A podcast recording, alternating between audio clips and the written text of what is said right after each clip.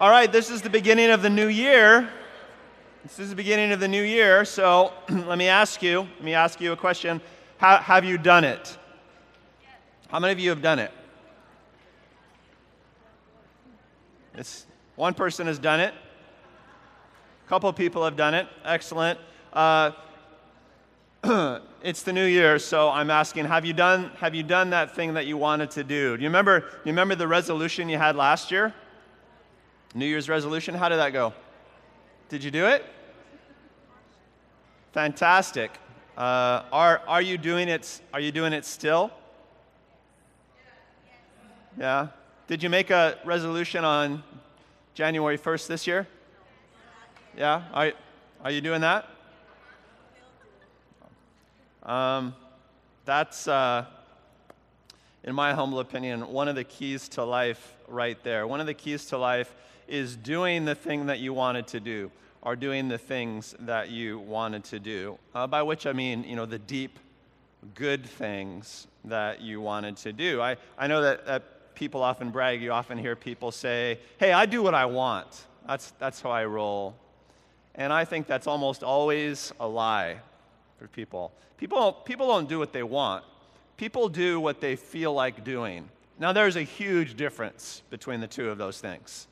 People do what they feel like doing uh, in the given moment, they do what is emotionally easy for them to do. But the things that we really want to achieve in life, are things that are usually a, a, bit more difficult emotionally. And very few humans actually do the deep, good things that they want to achieve in life. That's much, much harder. And to be the sort of human that accomplishes those things, it, it takes a lot out of us. And I think the followers of, of Jesus should be particularly good at it. It's a theme that, that crops up all through scriptures, uh, certainly all through uh, the, the New Testament. This idea that, you know, we have an idea of, of what good life is for us. We have an idea of what meaningful and proper, true life is for us. But dang, it's, it's just hard to get there, even if we see the path. Very famously in Romans chapter 7, the Apostle Paul uh, picks up uh, the issue and he says, Why do I do the things I don't want to do and fail to do the things I want to do? And he just goes off on this for a while. And this is Paul, you know, one of the, the, the greatest missionaries and church planners of all time, the author of, of the, the most books uh, in, in the New Testament. And he's like, why can't I do what I want to do? And why do I find myself doing what I know I really shouldn't do? What, what's up with that? Does anybody, anybody resonate with that structural Struggle, uh, struggle? I wanted, I wanted to do this thing, and I find myself not doing it, and I didn't even notice how I failed.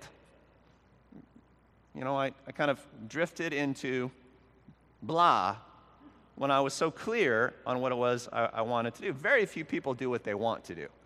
People typically do uh, what they feel like doing in the moment. And some people pretend that that's what they wanted to do all along, but come on. We're the people of God. We can at least be honest with one another uh, about how it works. Paul recognized that there was chaos in himself, that he, he started walking this direction and somehow he drifted to the side. Like there was some sort of chaotic force that ruined his focus and his direction we've been talking for like, the past few months about how there's really a force of chaos in the world.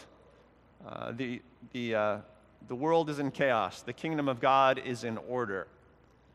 And in, in some real sense, life is about chaos versus order for all of us.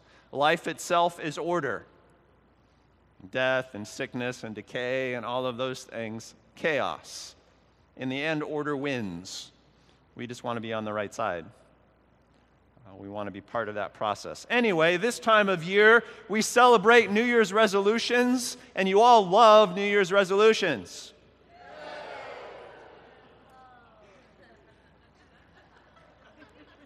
I was getting mixed signals. By now, Blue Water veterans should know uh, that I love to make a big deal about New Year's resolutions. And we're going to talk this morning about the process of making a, a, resolution, the process of resolve, the resolution process, which is really a process for changing life in a, in a good way. And, uh, you know, that's, that's our business. Uh, if you're following God, your business is changing lives, changing yours and helping to change others. And believe me when I tell you that you want a life of resolve. You want a life of resolution. I promise you, you do. Uh, even if uh, you are not following God, even if you here this morning you don't believe in God, I promise you, you want the ability to make resolutions and to live with resolve it will lead you uh, to good things. But if you are a follower of God, then you should be desperate for the life of resolution and resolve. You should be desperate about all the capacities and all the skills that go into living that life. And we're going to talk about a few of them today. But first, we need to warm up. So, everybody, hold your shoulders, do your stretches. Uh, we'll just do a very, very simple warm up this morning. What we're going to do is we're going to share faith with one another. What's the most contagious thing about you? Your attitude. And what's the most powerful attitude of all? Faith attitude. Uh, I, I will accept love attitude. But everybody in the world is afraid, and the antidote to fear is faith. And, and the best thing that you have to offer people is your attitude of faith. Not, not a lecture on what you believe you know, or why you have faith, but faith itself, which is an attitude, which is a positive attitude that says, hey, something great could happen here, or God could do something great here right now. That's faith. So turn to the people around you and just, just inject faith into their world. An attitude of faith. I don't care how you do it, but warm up. Get everybody warm. Go.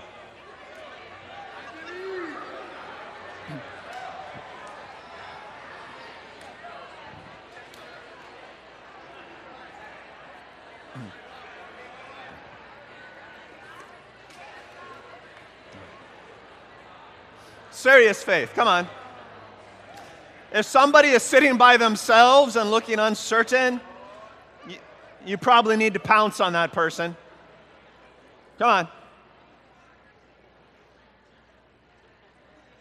Are we warm? Uh, who has a lot of faith? Who feels, fa- who, who feels faithed up? Who's got their faith on? All right, uh, the six of you who, who were brave enough to raise your hand, go ahead and stand up and just faith up the crowd a little bit. Go ahead and stand up. Yeah, there's, there's an honest man. Faith up the crowd. Rich.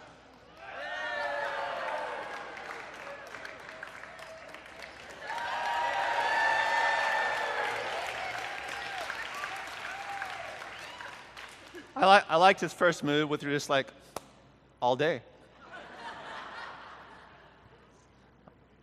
Who else? Come on. Come on. It's New Year's. It's New Year's. Who else? Yeah, go.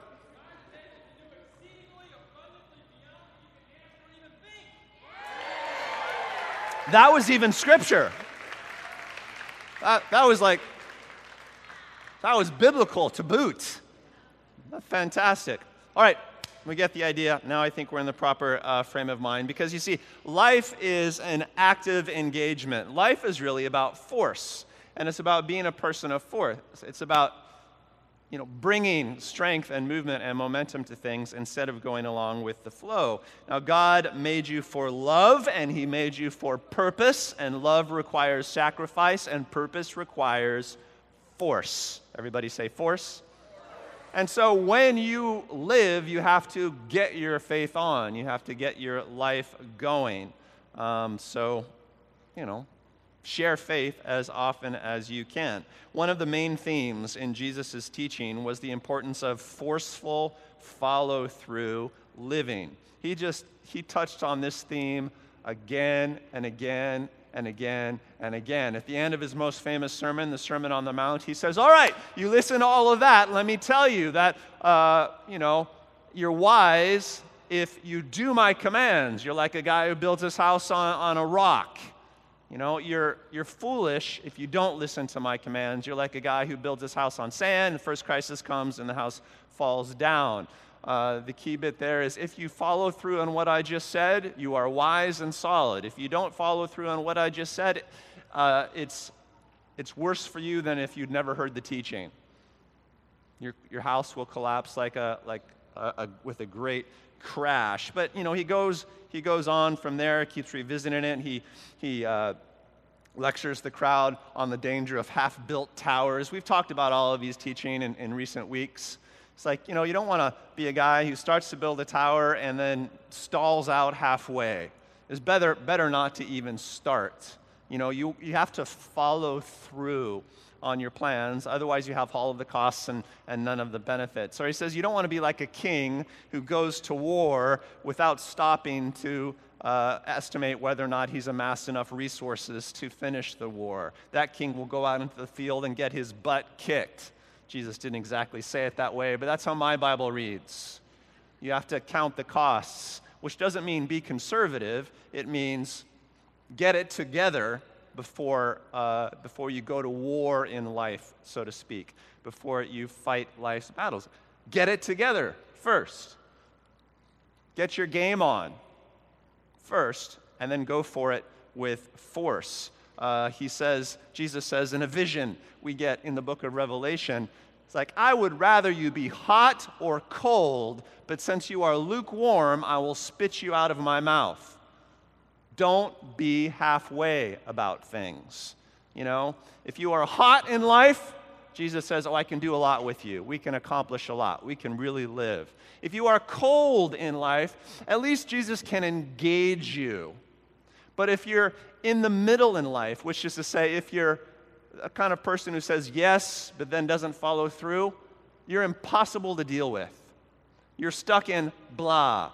You're stuck in the eh spirit or the whatever spirit. That word, whatever, I think is, is, is killing a generation. you know, you got to be hotter. You want to have a, a reaction. You don't want to just sit there like a lump on a log. So when, you know, the pastor awkwardly says, who wants to get their faith on? You can't just sit there. I'm, I'm trying to be provocative uh, that way. So, those of you who stood up and played my game, you get extra brownie points in heaven. Those of you who refuse to do it, well, your salvation is in question. Um, I, I think in the world, evil doesn't win because people are passionate about evil. I think evil wins because people are apathetic about good. Do you agree? And so we have to get passionate about doing good things. That's the battle. Right there. That's the battle. It has, isn't about identifying evil and calling it out and all of that stuff. I mean, by and large, we know what evil is in the world. But by and large, we have a hard time following through on the good, important things in life. That's what the battle is, really, when it comes down to it. And that's why Jesus talks so much about the danger of being, pardon me, half assed. We don't want to be half assed in life.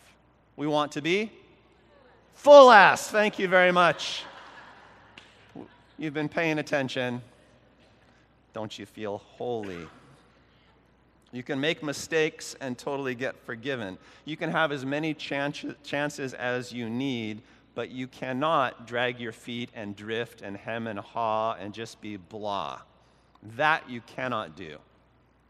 That you cannot do. And around Blue Water Mission, we make it as co- uncomfortable as possible for drifters. You know? And so some people will leave. But some people will get active and passionate and pursue. And I just think that's kind of in keeping with the Jesus mission. You can't just drag your feet, you can't hem and haw, you can't drift along, and you can't just peter out. That's how most people die.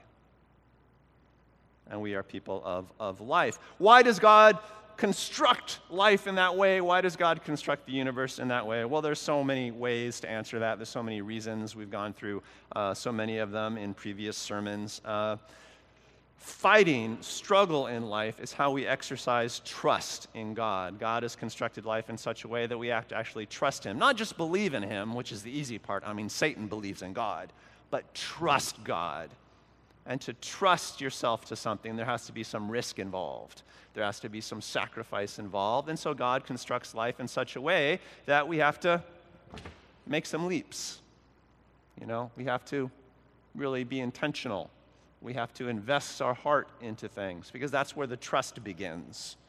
And trust is what we didn't have in the Garden of Eden. We had belief. We knew God existed. We did not trust Him. It's been our problem since then. It's been our problem all along. God is trying to develop trust in us active, passionate trust. Uh, that's, that's one reason.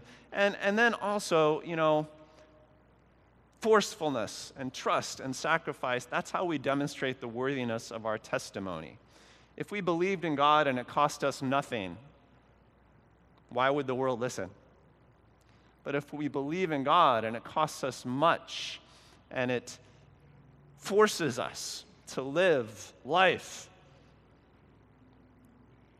passionately, intentionally, with focus, with engagement, uh, well, that, that's something that's, that's worth listening to. And we're all supposed to be salt and light.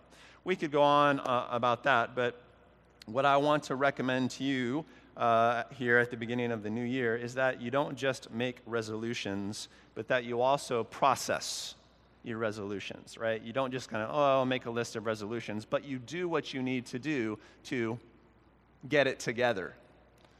You know, there's a, there's a process to resolve. There's a process to most things in life. You can't just drift into a resolution. You can't just drift in life. You have to, you have to drive. you have to drive it forward. You can't just drift along in the car of life. You want to be, you want to be a driver, right? You want to know where you're going, and you want to make yourself uh, get there. Um, so we're going to talk about resolution process. Um, you, you want to give life change its due. You want to give it its energy. You want to give it the right attitude. Stuff like that. All right, you with me? Give me some faith.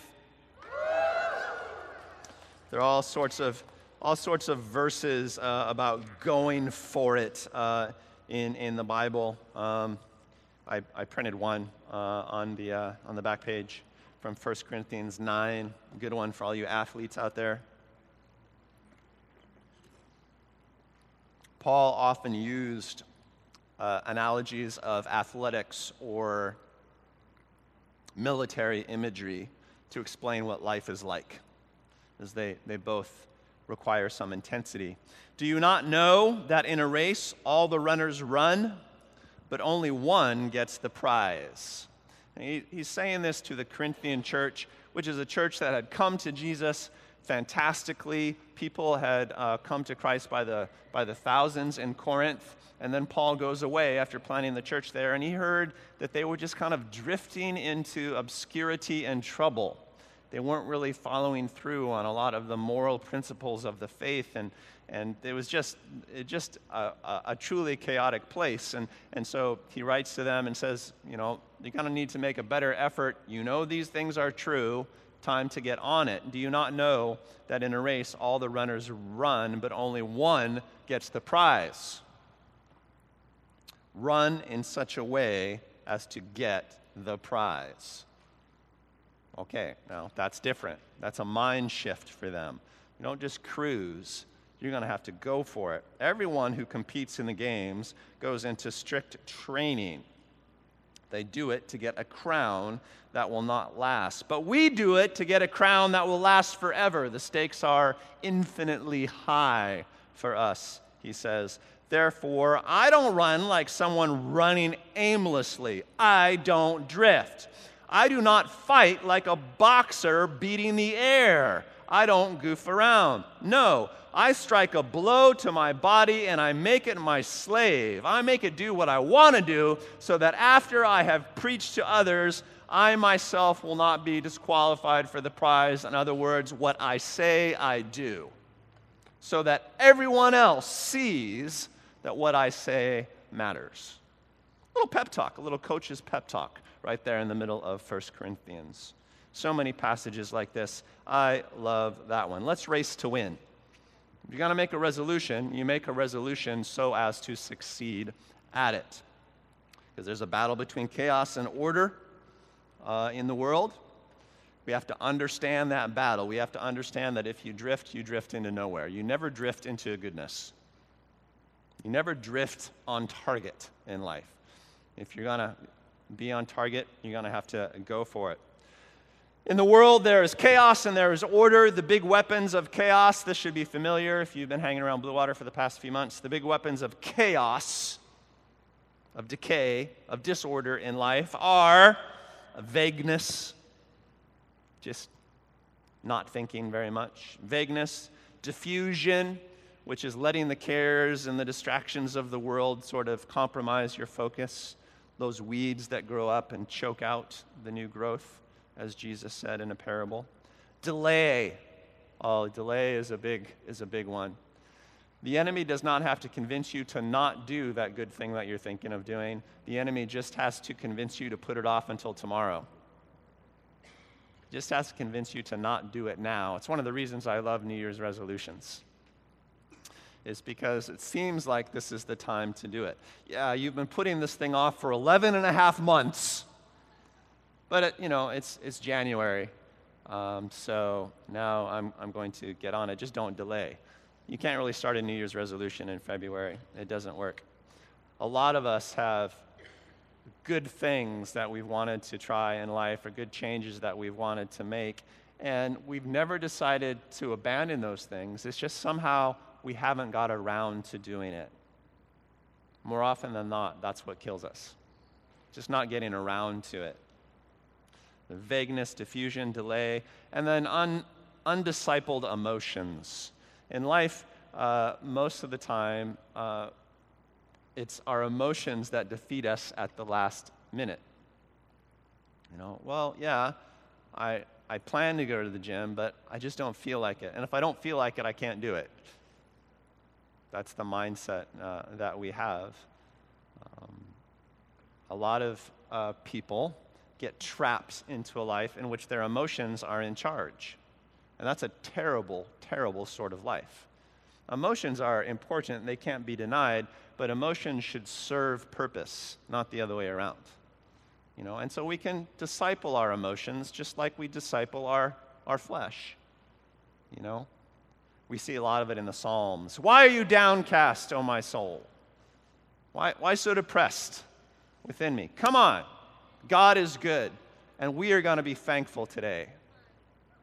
Tons of Psalms about that. I'm convinced of this I will see the goodness of the Lord in the land of the living. While I'm still alive, God is going to come through. That's, that's somebody getting their game on. Psalm 27. You can disciple your emotions. Um, it takes time and it takes effort. The big weapons of order are not vagueness, but clarity. You have to be very clear about what your purpose is. You have to be very clear about what you want to do in life because if you are not clear, you will not do it. And there's plenty of confusion in the world. Plenty of confusion. And if you say to yourself all the time, well, I just don't know uh, what I should be doing, I'm not really sh- clear on what the path ahead is. Uh, that's probably partly true and partly a lie because you, you know some good things to do, and so you should at least be doing those things. You always know enough to get started. And then once you get started, clarity will come. But being very clear is super helpful. Uh, life is an exercise in priorities. Priorities is a big weapon of order. Uh, priorities meaning figuring out what's important, and eliminating what's not. And in this day and age, elimination is usually uh, the essential exercise. What can you cut out of your life? Um, I know several people whose New Year's resolution is to clean up the clutter in their house. Anybody? Yeah, sure. Great exercise. Clean up the clutter in your life as well, because you can't set a priority if everything is important equally. Right? Some things have to go. Routines are a huge weapon of order. Routines. You have to set routines for what you want to accomplish. Routine was the first thing that God taught the people of God. If you think about it, in the scripture, all of those really boring uh, routines. Like, look, every seventh day is going to be a Sabbath, you know, and once a year you're going to do this festival, and once a month you're going to do this. Why? Why did God go through that? Because routines are how we set priorities into action. You know, you have to, you have to calendar it. Uh, otherwise, it doesn't get done. Um, I do what my Google Calendar tells me to do. You know, um, hopefully God is the Lord of my Google Calendar, but you get the idea. You have to have uh, routines because if you have to decide every day or every week if you're going to do it, you will not follow through. If every Sunday you have to decide whether or not to go to church, you won't go to church very often. But if you made the decision once and now you do it routinely, you will succeed. And of course, discipled emotions is a big order of chaos. You have to tell your emotions who the boss is. It's one of the first lessons we taught our kids uh, when they were young. Um, they were uh, feeling upset about something sad or angry, or if they were a little afraid of the dark at night. You know, we'd be gentle. We try to be good parents about it, but we would teach them. Do you remember the phrase, JoJo? You're the boss of, of your feelings. You're the boss of how you feel. You know, you are. Doesn't mean you can deny your emotions, but you can, you can decide which one is going to win. Um, not a fancy teaching, but hopefully you get the point. You know, when you're sad, you're sad, but faith should win. when you're angry, you're angry, um, but truth should win. Thankfulness should win. Stuff like that. Okay, without further ado, pick a resolution. How many of you already have a New Year's resolution? We did a little New Year's resolution service on the beach last week uh, for those of you who are around. So I have a list of uh, about 100 people's resolutions. Um, and uh, thank you uh, for those of you who went through uh, the, the process and, and handed these in. But everybody, if you don't have a resolution yet, you are required at this moment to think of one. I will give you 15 seconds. Go. Oh, don't think for a moment I'm joking. There are angels standing around with notebooks right now. Pick a resolution. Pick a resolution. If, if you're not sure that you have one, if you're like, well, mm, this might be a resolution, but I'm, I'm not really sure if I'm ready to commit to it, you need an example for this exercise. So seize on to that one. All right? But if you know, then, then pick one, pick a resolution.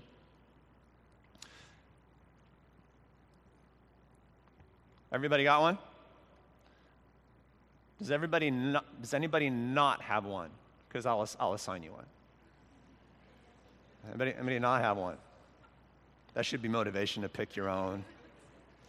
Because, you know, you might find yourself running the Honolulu Marathon next December if you're not careful. All right, good. Have something to write on your smartphone or the back of the bulletin. There's plenty of space for notes something to write on. Pick out your pen or open up your keyboard, whatever it is you have to do.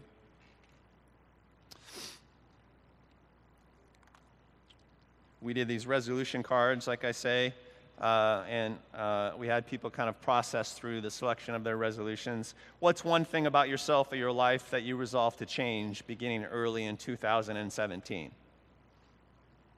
That's, that's a good way to put it one thing about yourself or your life that you resolve to change beginning early in 2017. Don't make a resolution that starts in September, that would be ineffective.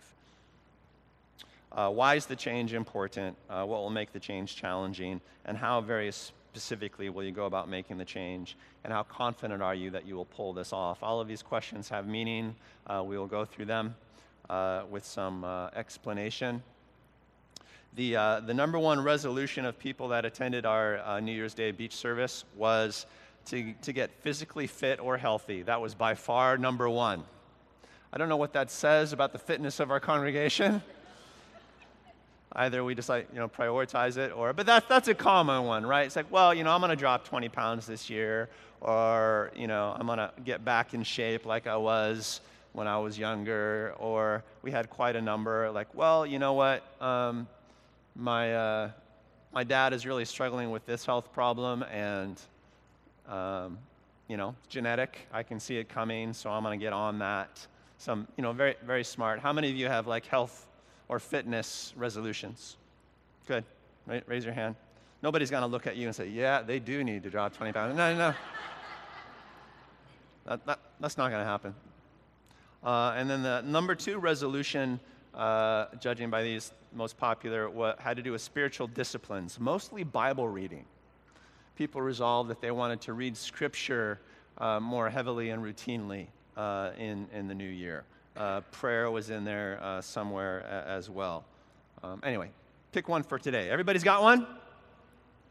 Okay.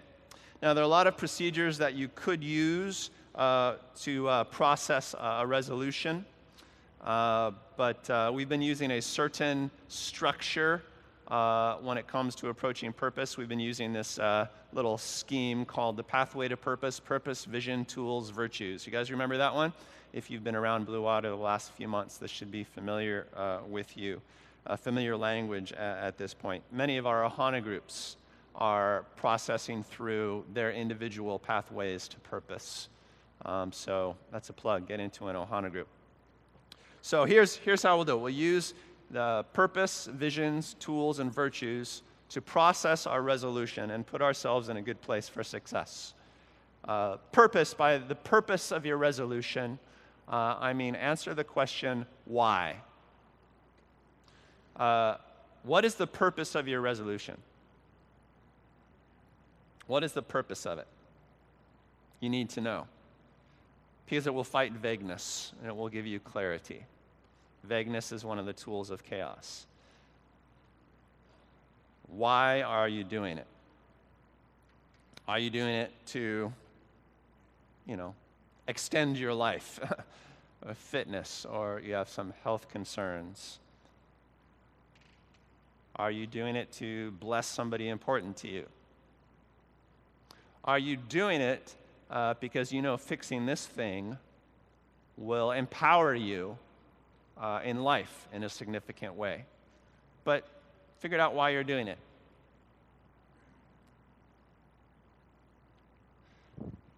Now, just answering the why question might give you a little more um, specificity about the resolution itself. When you know what you're really trying to accomplish, then it really helps you uh, to uh, envision a proper outcome. What it is that you want to adjust, what you, it is that you want to change. Why are you doing this resolution? I think this is a great question for those of you who um, resolve to do spiritual disciplines, like you know, reading the Bible more regularly this year. Sure, but why? What exactly are you after? Because you can spend a life reading the Bible and, and gain nothing frankly. Jesus' main uh, opponents during his ministry were the Pharisees and the Sadducees, the Bible experts of his day. They, and Jesus said to them once in a frustrated moment, You neither know nor understand the scriptures, which is like telling an NBA basketball player they got no game. But what are you trying to get out of it?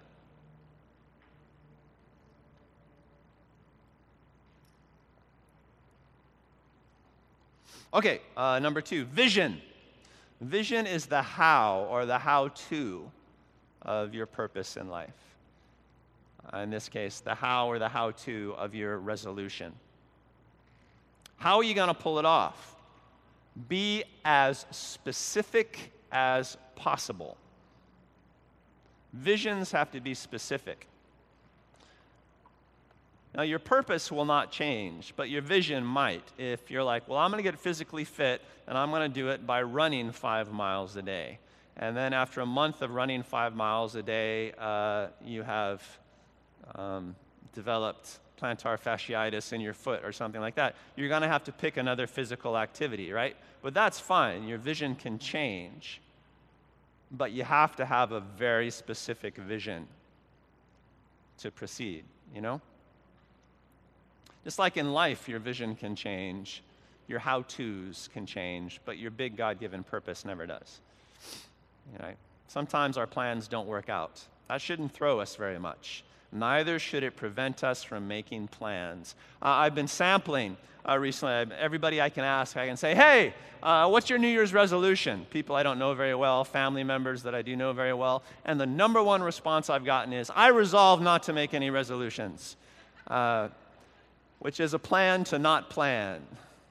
Bad plan. Oh, come on, make one. No guts, no glory.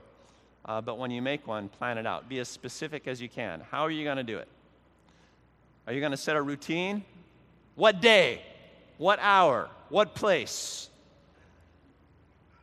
You got to know, because every specific thing you know vastly increases your chance of follow through.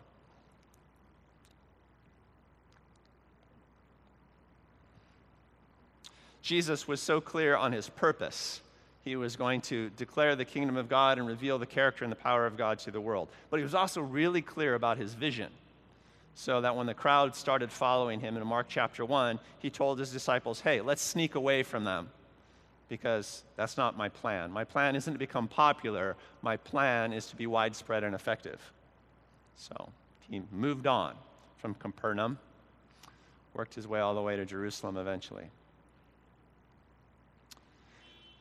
Uh, the, the number one expression of vision in life is routines. Routines, routines, routines. So, chances are, I don't know what your resolution is, but if you're going to pull it off, you need a routine way to do it a daily or a weekly routine. So, if you have not figured that out, you have eight seconds to do it.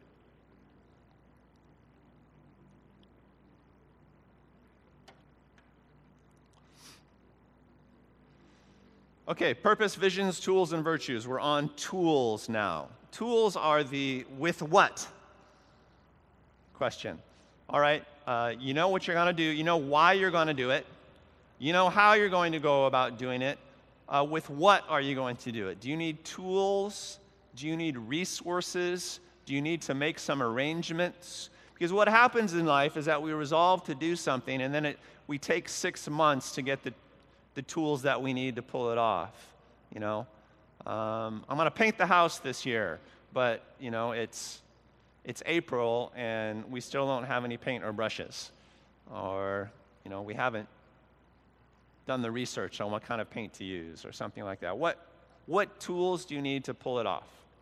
Do you need running shoes? Do you need um, a diet plan?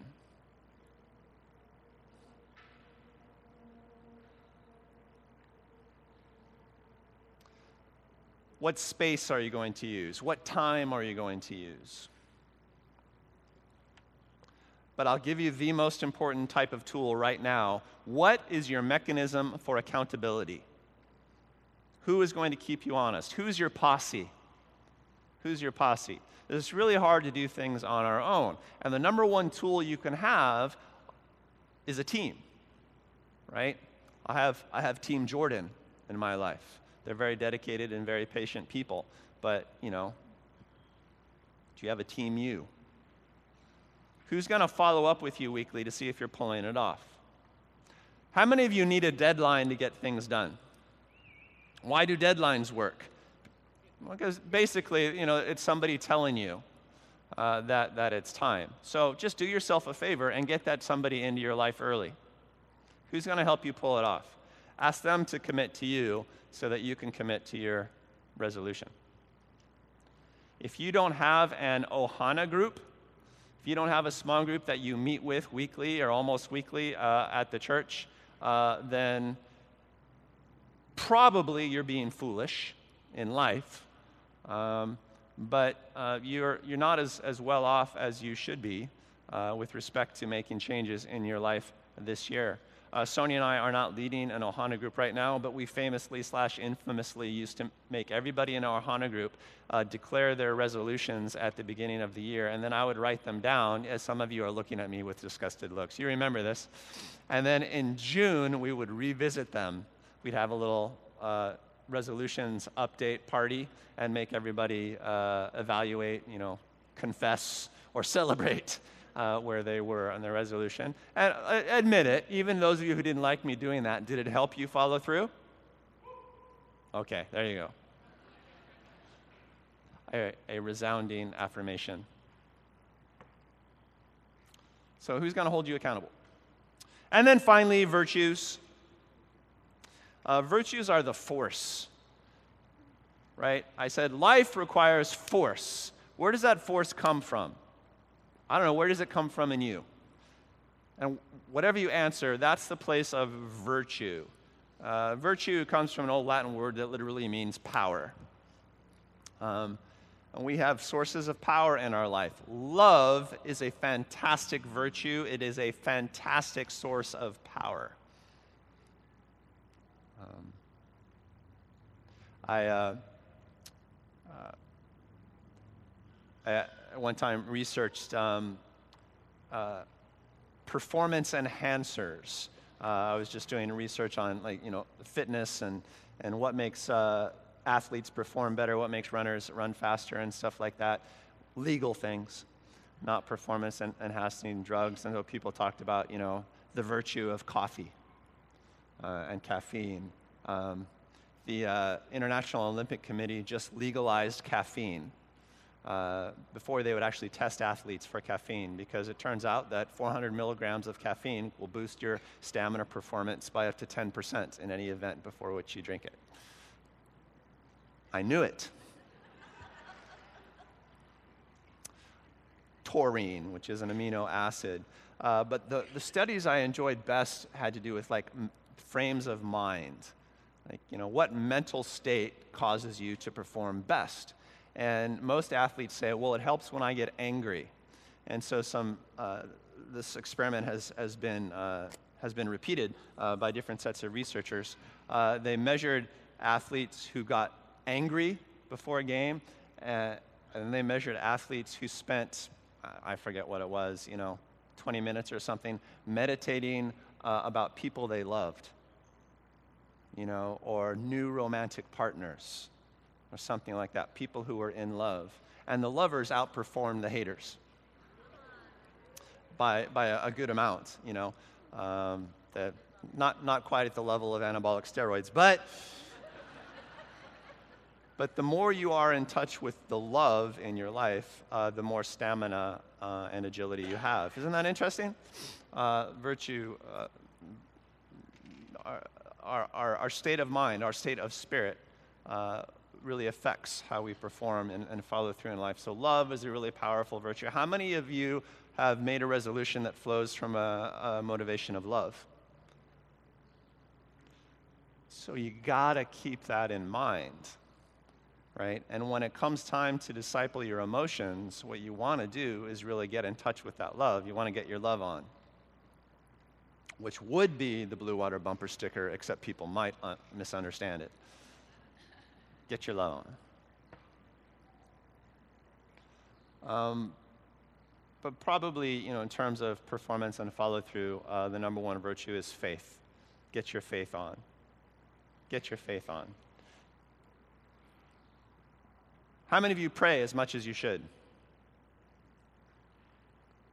Sure, that's a dangerous question to answer. The reason you don't pray more is not because you're too busy. The reason you don't pray more is because you don't believe it will work. It's really a faith battle. And it is a battle, it's definitely a battle. Um, but faith is, is uh, the most powerful attitude in this world, I think. Uh, so start with forceful faith.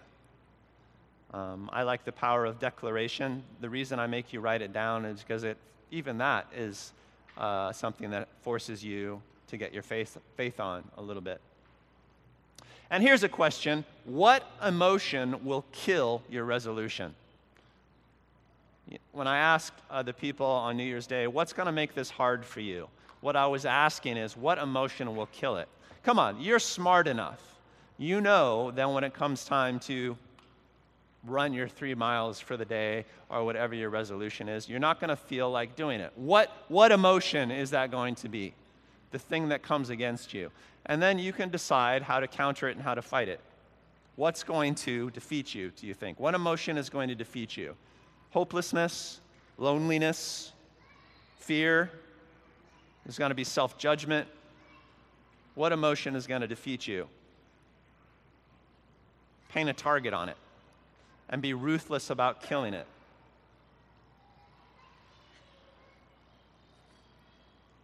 Uh, years ago, when I was fighting my worst battle against depression, um, I knew that, uh, that cynicism and complaint uh, could defeat me. So, one of the things I did is that I made this, uh, this resolution to not speak a complaint, and I did it for like six months.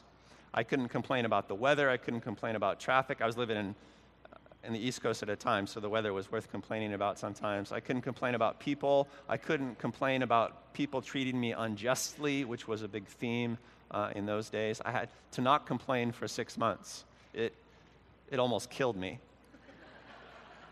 But I knew that that was the emotion, that was the form of emotion that was going to defeat me. So I just said, well, I'm going to outlaw that in my life.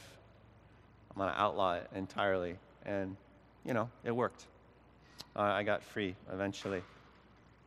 What emotion will kill your resolution? Paint a target on it. All right. Who has an example? Let's just end. Who, who's, who's, making, who's making a resolution? I have one. Uh, I'm going to, uh, I have a book that I'm supposed to finish writing. I was supposed to finish this past year. It was a very chaotic year in my life. I did not pull it off. Uh, but I'm going to finish this year, this year. Why am I doing it? Well, it has to do with my life calling. You know, it's going to be one of the ways in which I change dominant culture in the world. Writing is something that I do uniquely well, and God told me to do it. There are all sorts of good reasons to do it. Uh, so that's why I'm going to pull it off. How am I going to do it? Well, I need to revisit my plans because last year's plans did not work so well. So I'm setting aside significant chunks of Monday and Friday uh, to write this week. So if you call me on Monday or Friday, you are going directly against the will of God in the world. I'm just saying. Uh, but but I, have, I have a vision for doing it, you know, and plans change. But, but that's, how, that's how I'm going to do it, uh, uh, definitely. Uh, what tools? Well, I don't really need uh, many tools. I need uh, a laptop and, you know, bullet points. That's really, that's really all I need to write but there are some uh, research items involved and stuff like that. So I, I, knew this, so I've already kind of completed most of that. When I start writing, I don't want to have to look anything up. So I've got that part finished.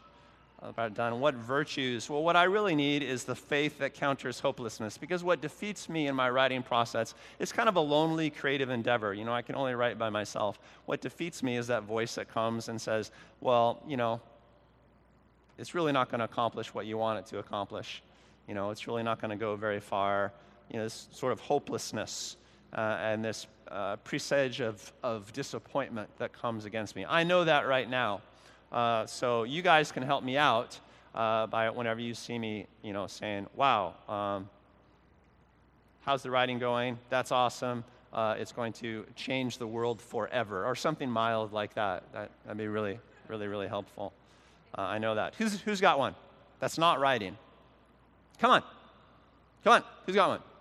Rich, start. Go. Stand up. What's your, what do you resolve to do?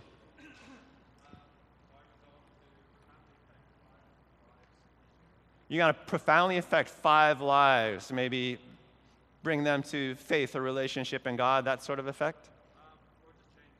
or to change for the positive, to profoundly, deeply affect five lives. Why?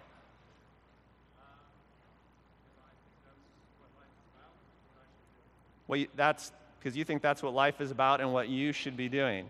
Uh, why you in particular?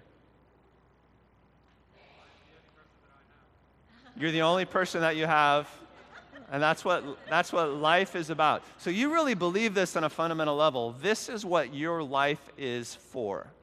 You believe that. So if you did not do this in life, your life would be a failure. But if you do this in life, uh, your life is meaningful and successful. How are you going to do it?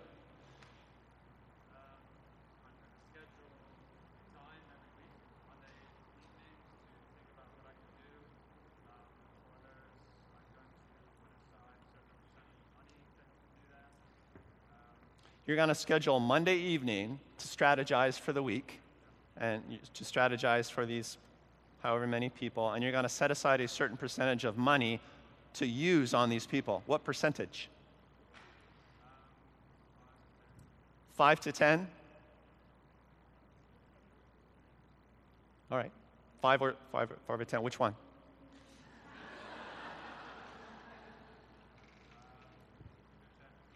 Let's go 10. All right. I was going to say 8, but sure. All right. And I go 10. Uh, and what sort of things are you going to do to engage with these people? You've got money, you've got time to be creative. What are you going to try? What are some examples? You got to start with some specific ideas.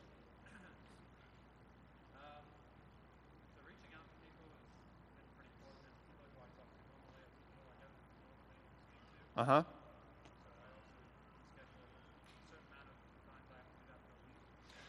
A certain amount of time per week that you need to talk to people, right? To figure out what's going on. So to get involved in their lives. Uh huh. And, and what what modes do you, invite them to coffee? Do you just sit with them at work? What do you do? Anything. So there'll be a certain amount of time in which you chase down people every week. Uh, how much time? Half an hour every day. Okay, so that can be logged, and we can hold you accountable for that. This is fantastic. What tools are you going to use? What are you going to use to, to pull this off?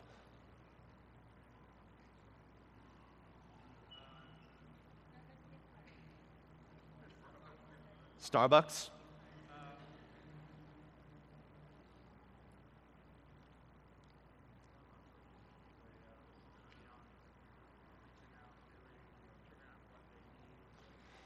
Reaching out, doing, figuring out within it. Well, we have one tool that you can use to foment significant conversations. What is it? The five discipleship questions. You know, you have business cards with those five discipleship questions on it. Just having questions at the ready. Craig can't stand it anymore. He's going to give. um, so if you have questions at the ready or provocative questions, a meal plus one significant question is a kingdom event. That's what we did New Year's Day. But just, you know, hey, what's what's really important in your life this year? I've been asking that question of everybody. Or what's God been saying to you recently? Well, I don't even believe in God. You don't believe God talks to you? Have you ever had a dream? It, it, it becomes a great conversation. So discipleship questions might be one. Let me, let me skip ahead. What, what's going to stop you from doing this? Um, so every Sunday afternoon, I have an accountability meeting with a friend. Oh, so here's we, a good tool. Yeah. So every we, Sunday afternoon, you have an accountability meeting with a friend. Yeah. So every week, we have a certain amount of goals that we have to reach, or we lose money. or you lose money? Yeah. There's, there's cash at stake. You made a bet. Yeah. This is fantastic. Yeah. Well done. So every, every week it gets bigger and bigger. So the pot gets bigger? Yeah. And then the winner goes to Vegas? Or I well, hope ho- hopefully there are no winners, but every, say, quarter we'll use it for something good. Fantastic. Yeah. Um, so what, what's, what, what emotion is going to get in your way? emotions, either f- maybe fear. Um, fear of what? Fear that it might not be effective or working. Uh huh. Fear of failure. Um, or doubt. I guess I would say doubt. Do you ever fear that people reject you or think that you're an idiot for butting into their life? Um, you not do so now. much fear. I, yeah. I accept it as part of the process. So. You accept it as part of the process. Yeah. Good man. Yeah, totally. Yeah. Fantastic. All right, snaps. Yeah.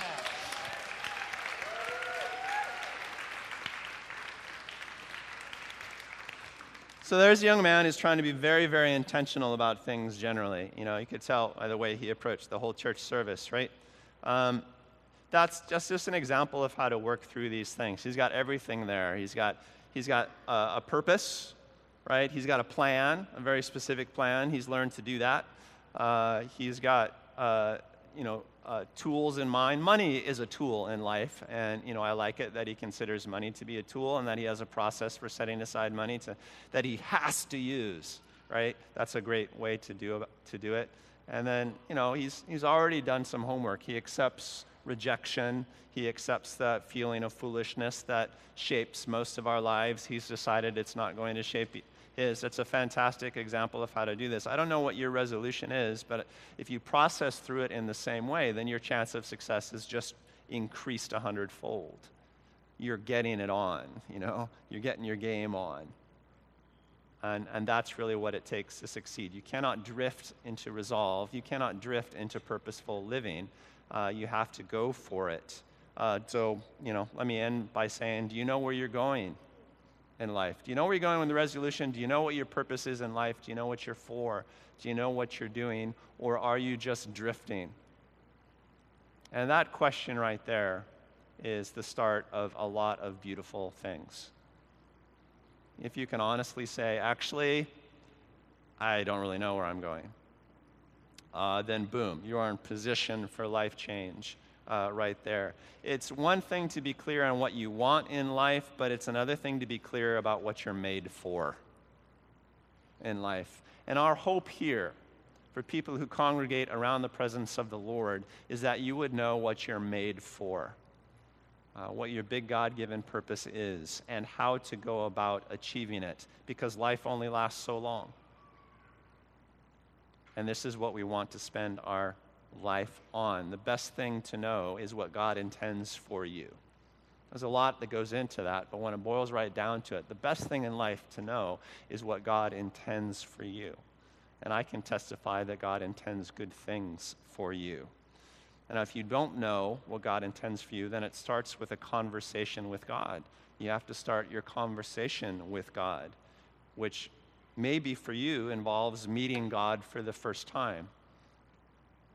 That, that can be arranged. That's actually fairly easy to do. And if you're at a point in life, you're starting something in the new year that involves you figuring out what God is about and what He's made you about, then I invite you just to go over to the Micaiah wall. We'll get the prayer ministry team walks over there right now, guys. And they'll just kind of receive you and pray for you and get the conversation, your conversation with God started. Uh, because really, it's, it's you connecting with God, not us telling you about God. That can be encouraging, but it has to go deeper than that. Step two for you will be to get with people who will help you live the good life, the meaningful life, the purposeful life in the midst of this chaotic world. You need to get into one of our Ohana groups. You need to have people. You need to have co travelers. You need to have like minded friends in order to pull this off. And maybe the change that you need to make this year is to get yourself some peeps, is to get a posse that's going to help you instead of one that is not going to help you. Set yourself up for success. Set yourself up for resolve and resolution. It doesn't just happen. You have to have a plan and you have to follow through. And I just pray that New Year's blessing upon us this morning, Lord. I pray that you would give us the gift of follow through this year, that you would give us forcefulness and faith, that you would give us virtues of love and faith so that we might pull it off. I pray, Lord, that you would bring us into a life of fruitfulness, harvest, and good sense. I pray, Lord, that you would make a, clear to us uh, what might defeat us, and that you would make clear to us how we will defeat it instead. I pray, Lord, for a spirit of faith and encouragement among us this morning. In Jesus' name.